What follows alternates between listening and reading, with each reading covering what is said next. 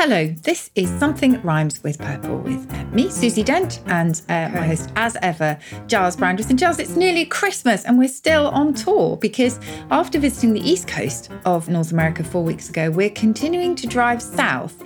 And today we're stopping off at what I think is one of your favourite places in the world, New Orleans. And before you tell us all about your experiences, we would also love to hear from any purple people who are from New Orleans, because we are tourists, especially me. I have never been there. It's on my bucket list. And we only really have time to scratch the surface today. So we would love to hear from you. But Giles, take it away, because you love this place, this city, don't you? I love this place. I love Christmas. This is a podcast about words and language, so we're going to explore some of the words and language I may have come across when visiting New Orleans. I'm looking forward to Christmas, by the way. This year, we say we're on tour and going to New Orleans, not literally. I'm going to be spending Christmas Day locally in London. I live in southwest London, in a part of London called Barnes. I shall be at the Red Lion pub on Christmas Day with some of my family. Where will you actually be on Christmas Day, Susie? I will be at home also with my family. And it's this all sort of fairly low-key but lovely, I would say. What I really adore is just the fact that everything stops and it allows you to breathe. Suspire, do you remember? Breathe out. Low-key but lovely. Who could ask for anything more? That's what one wants. Though I sometimes want excitement. And over the years, I've had some amazingly exciting Christmases. One year, and we won't talk about that today, I actually spent Christmas in Bethlehem. Oh. And I was in Manger Square and went to the Church of the Nativity there in Bethlehem. That was an interesting experience. But I have spent Christmas in New Orleans, which is fantastic. New Orleans, one of the most important cities in the United States, largely because of its strategic location near the mouth of the Mississippi River. I was introduced to New Orleans and to the Mississippi, really, because as a boy, I read the works of Mark Twain, who got his name from a cry on the Mississippi River. Mark Twain. His real name was Samuel Clemens. And if you want to know that part of the world as it was in his day, you can't do better than read Tom Sawyer and Huckleberry Finn, two great American classics. So I spent Christmas there, a long time ago. The Hotel Pontchartrain, Lake Pontchartrain, which abuts Mississippi, has, I think, it certainly did in those days, the longest bridge crossing it of anywhere in the world, leading you into New Orleans. And we stayed in a beautiful hotel right in the heart of the jazz part of the city of New Orleans. And what I remember most vividly about the lunch, it was Creole cooking, which is fantastic. But after this main course and the starters, which are all Creole, they offered us no Christmas pudding, but you're going to have mile-high ice cream pie. Ooh. And I said, well, this sounds exciting. What is it? And they said, it's an ice cream pie that's a mile high.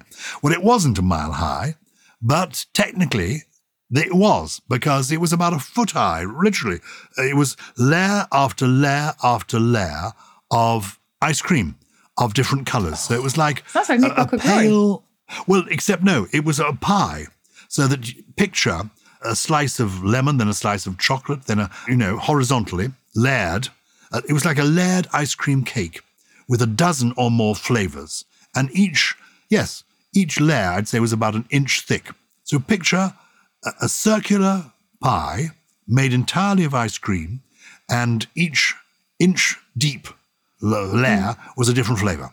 And you cut a slice, and then when you'd finished it, you could have another slice, and another slice, and another slice, until you'd eaten the mile-high ice cream pie. And it was completely magical. I love New Orleans because it has everything. It's a melting pot, of course, because it's been a major hub for immigration, and its heritage, of course, includes war, elements of the slave trade. People of all types have passed through the city over the years. And the first time I went there was during my gap year, so it'd be 1966, 67, around then. And I remember the night I arrived, it turned out to be the night that the actress Vivien Leigh died. And you may remember that Vivien Leigh was the star of Gone with the Wind. At that time, Gone with the Wind had been the most successful film I ever made. Have you seen Gone with the Wind? I have seen it. And it is peaceful. And actually, it is, I imagine, actually tells us a lot about the history, really, as well, of, you know, the American South and slavery and that kind of thing. So it's got that kind of historical perspective as well. Yeah. But yeah, she was mesmerising. She was married to Laurence Olivier, wasn't she? She was married to Laurence Olivier, and I couldn't on that night. And so I was very moved by this, because though the film Gone with the Wind was made before the Second World War, I'd seen it many times. Vivien Leigh was said to be the most beautiful woman in the world. And she, though she was British, played this Southern belle, and indeed played other parts, including, famously, she appeared in a play by Tennessee Williams, who is a playwright associated with New Orleans. We can come on to him in a minute. Anyway, I tell you what I love about New Orleans. It's the presence of the Mississippi River. It's the architecture, these wonderful buildings with the railings, the sort of filigree on the railings. And if you're actually in the heart of the jazz area, it's the music coming out of every building. Gorgeous. And also you feel in every street, you do feel the heritage. I know, because of the slave trade being part of the story of New Orleans, we all feel anxious and sensitive, quite rightly. When you're there, the heritage of the French language particularly, the Spanish language, the English language, all of which people were there in the 17th and 18th century. And the Native Americans, let's not forget, because obviously, it's their country. That's where they began. Yeah. And the French came in at the turn of the 18th century. They took over from the Spanish. This was when the city was called La Nouvelle Orleans, founded by the governor of French Louisiana, Jean-Baptiste Le Moyne de Bienville, in 1718. Not just we have it, New York is literally York made new. La Nouvelle Orleans is the city of Orleans made new. City of Orleans, famous, of course, for the story of Joan of Arc. Yeah. And in the late 1700s, New Orleans was a trading post, became a major part of the growing sugar industry, and, of course, home to the enslaved Africans who brought their language with them because they were brought to work on the sugar cane. It was, I mean, obviously, I was very aware of the history of slavery. I didn't realise it was the largest slave market in the US. 135,000 slaves is the estimate, which is just astonishing, isn't it? And there are now, they do have there exhibitions, as it were, where they tell you this history. They confront the history. And it's alarming, but it's there and it's told up front. Which is really important. Yeah, not hidden. Absolutely. So the French that they speak, interestingly, I think it's technically called Louisiana Creole French, yes, isn't it? Yeah. But it continues to this day.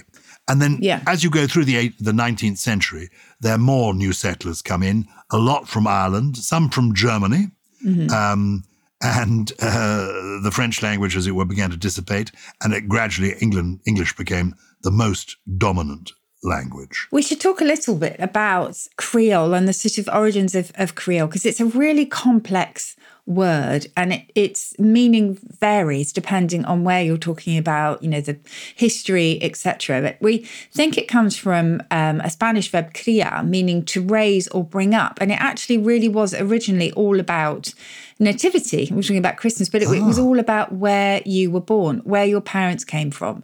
It didn't matter who these parents were at all, but it was about being from here. And that was what made somebody Creole eventually. And so the first Creole generation was after the establishment of New Orleans, as you say, in 1718. It was sort of locally born children were the first, as I said, the first Creole generation. And then the children of the first Africans in Louisiana who were brought there in slavery would have been known as Creole slaves. But it was kind of, I think I'm right in thinking it was more of a place-based thing rather than a racial signifier, but it is an incredibly complicated term and is also applied to kind of pidgin languages, which combine, you know, as you said, such a melting pot, New Orleans. It combines influences from so many different languages. But interestingly, I found it, all the times I've been there, I found it a hugely comfortable place to be. Yeah. The people are very, very welcoming. As long as you go along with eating what they offer you, and as long as you love jazz, because it is the home of jazz. Before we get on to my big name drop that is coming up, can you tell me anything about some of the words? I mentioned that New Orleans is La Nouvelle Orleans, which used to be the capital of Louisiana, though I think that's now Baton Rouge, which means literally, doesn't it, red stick? The red stick, yes. And we should talk about the Big Easy, of course, as well. Is Louisiana named after King Louis of France?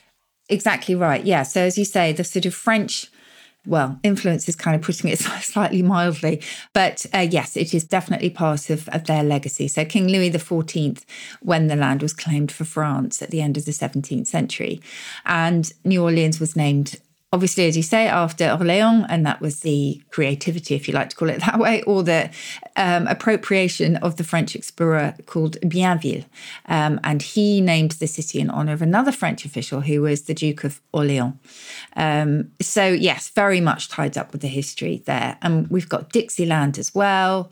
Give me the big, you mentioned the Big Easy. Tell me about the Big Easy before we get down to Dixieland. Well, that's taking us into jazz. We're not completely sure. So, certainly the name wasn't really current, or at least very popular, it said, until James Conaway's novel, which was called The Big Easy, in about 1970. And I think there was a film with Dennis Quaid in it as well, which I think helped to popularise it. And prior to that, New Orleans was largely known as the Crescent City, and some residents apparently still prefer that nickname. They're not that keen on the Big Easy because they think it's more of a sort of import from popular culture. But of course, Conaway must have picked it up from existing slang. And there are some people who say there was a jazz club called the Big Easy at the beginning of the 20th century. My bet, if I had to take one, and again, please, purple people who know about this stuff, we would love to hear your theories about this. But my inkling is that there is a link between this phrase and the Big Apple. And if you remember the Big Apple for New York, the origin is said to have originated in the racetracks of New Orleans, where they were talking about, making it big in the horse world, taking a big juicy bite out of the apple, the place of opportunity. So I think the Big Easy might have been coined in direct contrast to Big Apple because New Orleans was much more relaxed, as you say, to reflect that vibe. And particularly with jazz culture, that suits really well, doesn't it? It certainly does. Well, before we get on to jazz, which we're going to do, and my big name drop, I have a pretty good name drop because I mentioned Tennessee Williams. Oh, yes. Yeah.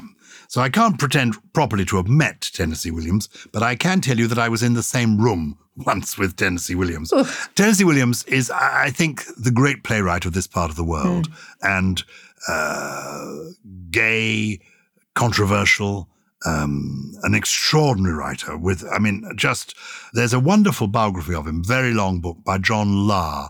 He was born at Columbus, Mississippi, the son of a commercial traveller. His original name was, I think, Thomas Lanier Williams.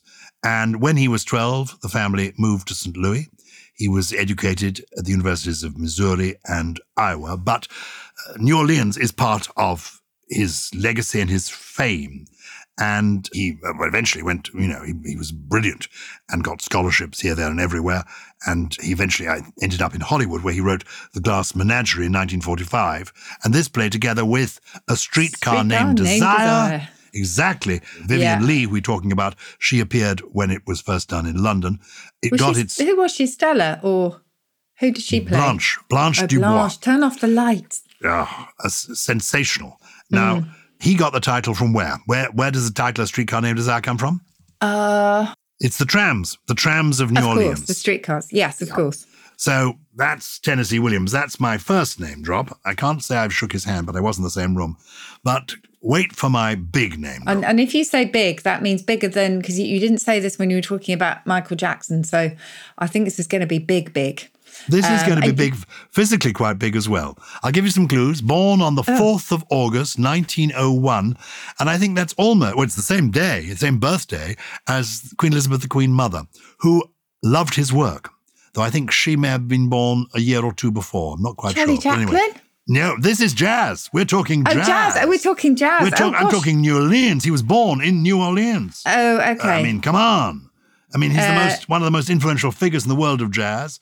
He was up at the top for decade after decade. He is almost the history of jazz. It's certainly Louis, isn't it? It's Louis Armstrong. You met Louis Armstrong. Wow. You're talking to somebody who, when he was a boy, well, I was a teenager, on my gap year, met Louis Armstrong, as we call him. But I think he called himself Louis. Oh, okay. His nickname was, well, he had lots of nicknames. Satchmo was the best one, sometimes known as Ambassador Satch, the Dipper Mouth, Pops. I didn't call him any of these things. I called him Sir, and was awed to be in his presence. So what were you doing there? I was a student.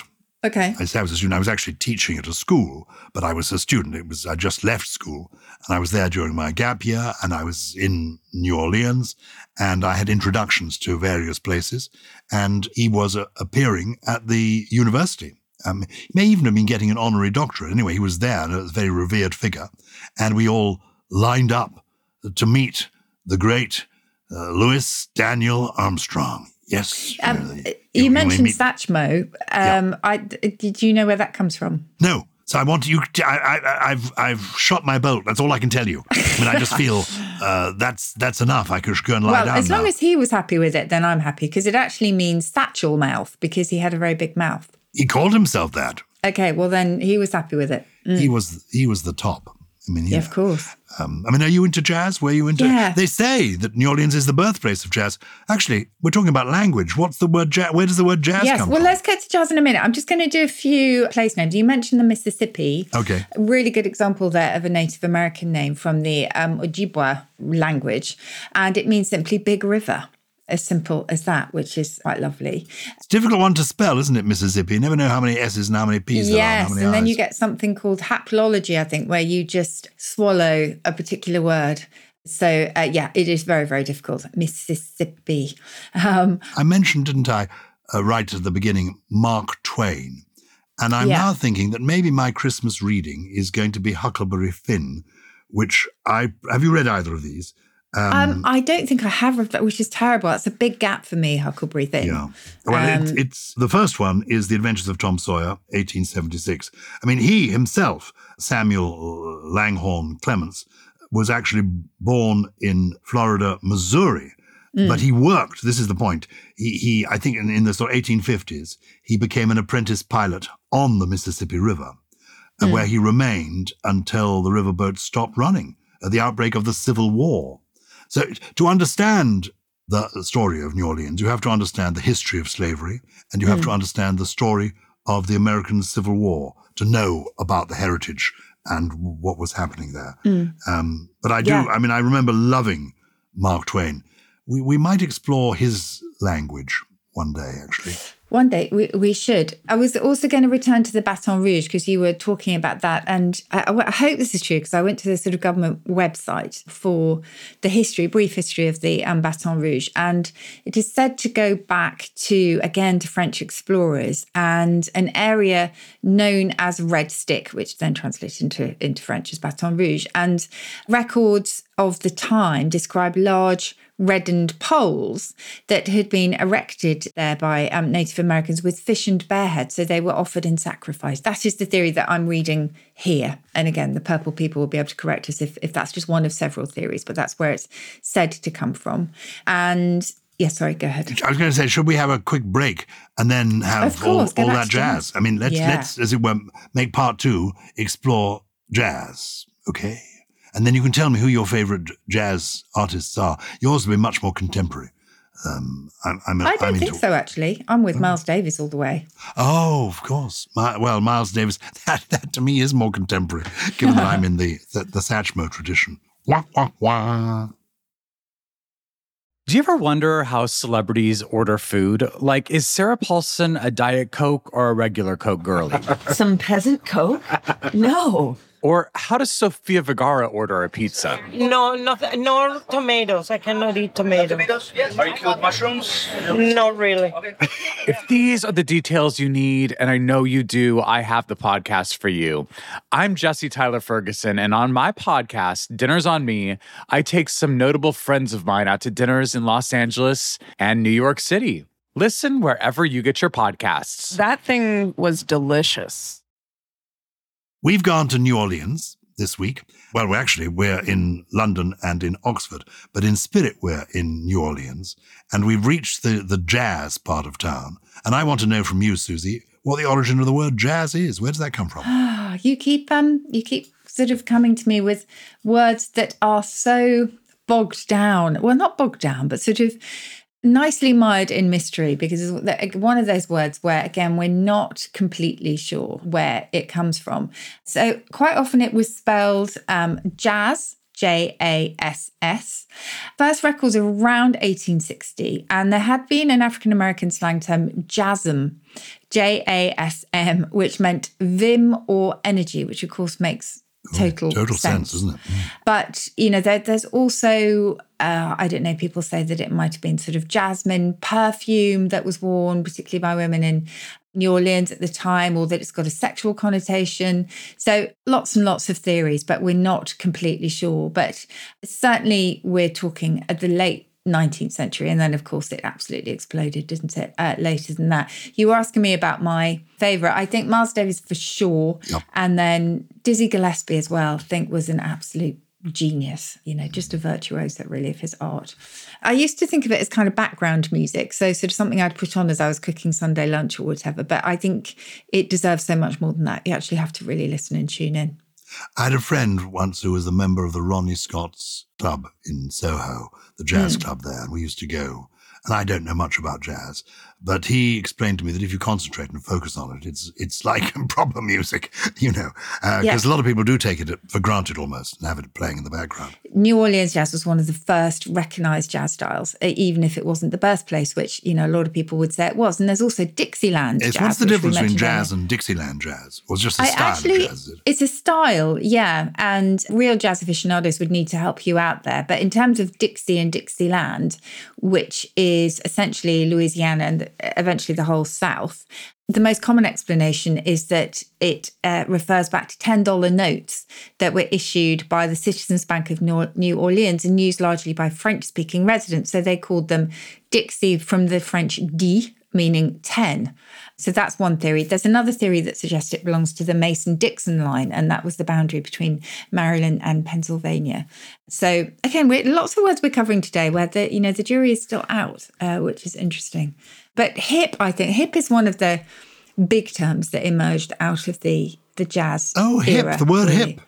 Hip and hep. And what do they stand for? I mean, what is the... Hip and hep is kind of, you know, stylish, up-to-date, smart. Both seem to originate in the early 1900s. And both words seem to have come from a standard English term, actually, from earlier, meaning shrewd, hep. And hep was also a cry used by a ploughman or a driver to urge his team of horses to get up and get lively. So, you know, that makes perfect sense. Hip also, we should remember, could refer to opium smokers who were lying on the hip, if you like, as they puffed away. So the link with kind of, you know, jazz, drugs, rebel sophistication really kind of permeates through that word. And it's never gone away. It's like cool, which really had been around for quite a long time, but during the days of Charlie Parker and things, you know, the sort of 1930s and 40s, really, really came to the fore as well. Likewise, jamming, syncopation, we've got rips, we've got scat as well. And scat is the sort of nonsense patter that is sung to jazz, probably because it imitates the sound, you know, from one of the syllables that's used. And that came about in around 1935. Very good. Before we leave this, I'm now feeling we're going to the pub, as I told you, on Christmas Day. So we'll be having a traditional Christmas lunch. Though what we veggies will be getting, I'm not quite sure. But anyway. Nut roast. I love all that. As long as it's got all the trimmings with it. Yes, all the trimmings. You and me both. Sprouts, cranberry sauce, bread sauce, but all of that. I have to say, have you tried Creole cooking? You must actually go to New Orleans and go and just relax and just walk through it. Get yourself start by the Mississippi River and then walk into the central town. You can walk everywhere. It can be very crowded, and then get someone to tell you what the best local restaurant is where they do proper Creole food. And I think the reason I love it so much is it does contain so many influences. You know, it's West African, it's French, it's Spanish, it's Indian. It's extraordinary. It will. We could go together. Fantastic. Shall we? Yeah, why don't we go together? It'd be quite fun. I think we need to do an American tour. We need to get out there. Oh, there's lots of places. We need to hang a bit loose. New Zealand, do you know? Australia. I think this is what you need. Can I say something, Susie Dent? I think you need a bit of the spirit of Satchmo. I think you just need to hang loose a bit. Yes, I do. I need the big easy, big time. But do you know what? We also need our correspondence because time is ticking. Have we heard from Adam Barishi? That sounds like a delicious dish. I'd like a plate of Adam Barishi. Anyway, carry on. Do you have his email there? Yes, Adam Barishi has been in touch. Hi, Susie and Giles. Absolutely love the podcast. Happy Christmas, by the way, Adam. Your etymological expertise, that's you, Susie, and Giles's anecdotes have gotten me through many a dreary night shift. Oh, isn't that interesting to think when people listen to us? It's fascinating. Anyway, my question, says Adam, is why does ingenious not mean the opposite of genius? Is the prefix IN not always a negator? Best wishes, Adam. Interesting question, isn't it? It's a good question. I'm going to start with that last question. Is in always a negator? And of course, most of the time it is. If somebody is intolerant, if something is incorrect, etc., etc. But not always. So do you remember the question that I get asked so frequently, which is why does inflammable and flammable, why do they mean the same thing? Yep. And I mentioned that the in front of flammable here is actually an intensifier. So what it means is highly flammable, which is why slowly manufacturers are getting rid of inflammable because it can cause confusion. So it's similar here. I'll start with genius. So genius was essentially thought to be a spirit who guided and governed an individual through life. So it comes from the Latin genius, spelt the same way, a guardian spirit who watches over each person from birth. So quite a lovely thing. And ultimately it goes back to an ancient root, gene, G-E-N-E, which of course gave us generate, and it means to give birth or to sort of procreate really. So it is all about family groups. So that's genius. Then we have ingenious, and the reason we have an in here is simply that it came via French, the old French ingenious and the modern French ingénieux. And that too goes back to the Latin meaning of good natural talent, so full of intellect, clever and gifted with genius. So they are connected here. It goes all the way back once again to that ancient root meaning to give birth. So the idea really is this is skill which is inborn. If something is ingenious, it comes from a kind of innate skill, if you like. So the two are very much connected. And if I had time, I would also go into the words gentle, which also go back to the same idea. It was all about breeding and birth, and a gentleman was somebody who was of good birth and therefore thought to behave kindly, hence gentle, and so on and so on. So it was quite a productive verb in Latin, but the in there is not acting as a negator at all. Very good. We learned so much from you, and it's making me think that we probably should do a whole episode devoted to people's queries. Yes, we should have a correspondence episode for sure. Let's do that after Christmas. I want now 3 unusual, interesting words to take me through the festive season. Okay.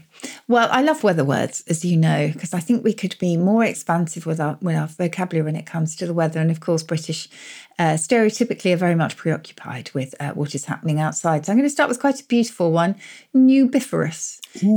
Nubiferous means just cloudy, full of clouds. So if the sky is nubiferous, it has lots of clouds. So it's nubiferous. Yes, nubiferous, nubiferous. Nubiferous. Like it. Now, the next one was inspired by the fact that I accidentally put in the washing machine a tissue together with all my black leggings and clothes. And what came out was basically, too many clothes that were nubbled. And nubbled means covered in small lumps, which is essentially I just had white bubbled everything, which goes nicely with that Scots word bumpfold, which means very creased, if you remember. And finally, I think everyone everywhere is struggling with the cost of living and certainly the cost of energy. And as I told you, Giles, before we came on air, I am sitting on a heat pad without the heating on at home. I've become a frugalist, as I think most of us have had to become. That's from the 19th century, and that's simply somebody who tightens their belt. Very good. Excellent. And now, I'm confused thinking about you on that heat pad, wondering about your shingles, whether it's doing you any good or not. Anyway, does it affect shingles? I'm pleased you're warming your cockles. You're not talking about hemorrhoids. I don't know. Oh, yes, I think I am. Do you know, I've never been very good. I've never been very body aware. I'm not good at that sort of thing. I honestly, I find it all a bit personal. Shingles is kind of adult chickenpox from herpes zoster, and that is very, very painful. Oh, Lord. Nothing to do with sitting on a heat pad and possibly getting hemorrhoids, though I don't think I'm anywhere near that, thank you. Good. That is, I was thinking of hemorrhoids. A word I avoid because I don't know how to spell it. I'm sure. And poor Adam, who wrote in, will be working on his night shift, and we've got a real shock from us talking about piles. Anyway, do you have a poem? I've got a special poem, actually, because we talked about Tennessee Williams, one of the great American writers associated with New Orleans. And this, I think, is a beautiful... He wrote some wonderful poetry as well as some very great plays. This is a poem called We Have Not Long to Love. It's by Tennessee Williams. We have not long to love. Light does not stay. The tender things are those we fold away. Coarse fabrics are the ones for common wear. In silence, I have watched you comb your hair. Intimate the silence, dim and warm. I could, but did not reach to touch your arm. I could, but do not break that which is still. Almost the faintest whisper would be shrill. So moments pass as though they wish to stay. We have not long to love. A night, a day. Oh, that's so wistful. It is wistful. And very beautiful. And I've heard it read by Tennessee Williams, which is a very different experience, and I felt it would be insulting to his poem to attempt it in an American accent. Sure. But it's find it. In fact, it'll be on the notes for the show, so you'll be able to read it. And it's powerful stuff. And Good. Part of what it's saying is seize the moment. Seize the day. Carpe diem. The light will not always be there. And if you're Stella, as we said, you will want it switched off. Thank you so much for listening to us today. Just a reminder that for our 200th birthday on the 31st of January, we want to challenge the Purple People to submit is there a word for that? For X, Y, or Z, for their head scratches. And on the 31st of January, we'll try to find the answer. For example, one purple person has submitted, what do you call the relief you experience when that scary call or meeting is cancelled at the last minute? Oh, that kind. Oh, what a brilliant. I'd love a proper word for that. Also, I can have my work cut out. The condition that I'm suffering from, an inability to grow up. I suppose it's suffering from a Peter panic. That's quite good. Yeah. Please submit any entries by the 31st of December. And please keep following us wherever you get your podcasts. And please do recommend us to friends and family. That would mean a huge amount to us. And thank you for all those who have joined the Purple Plus Club, where you can listen ad-free and you can have special bonus episodes on words and language. And you can find us on social media. We are on @SomethingRhymes on Twitter and Facebook, or @SomethingRhymesWith on Instagram. And we're also in the street, and people often come up to me and say, I'm a purple person, and I love it. So thank you for that. We want to wish everyone a very purple Christmas, a wonderful, wordy Christmas, and just have a great time. And also, what did you begin by telling us what we want to do at Christmas? Hang out, chill? What did you say? You said a wonderful turn of phrase you got about being... Suspire, breathe out with a sigh. Oh, the end of the year is coming. Let's suspire. Exactly. Something Rhymes with Purple is a Something Else and Sony Music Entertainment production. It was produced by Harriet Wells, with additional production from Chris Skinner, Jen Mystery, Jay Beale, Teddy Riley, and the Christmas Beardy Weirdy. Golly. Some people think he's like Santa and say he can't be real, but we've seen him. We know he's real.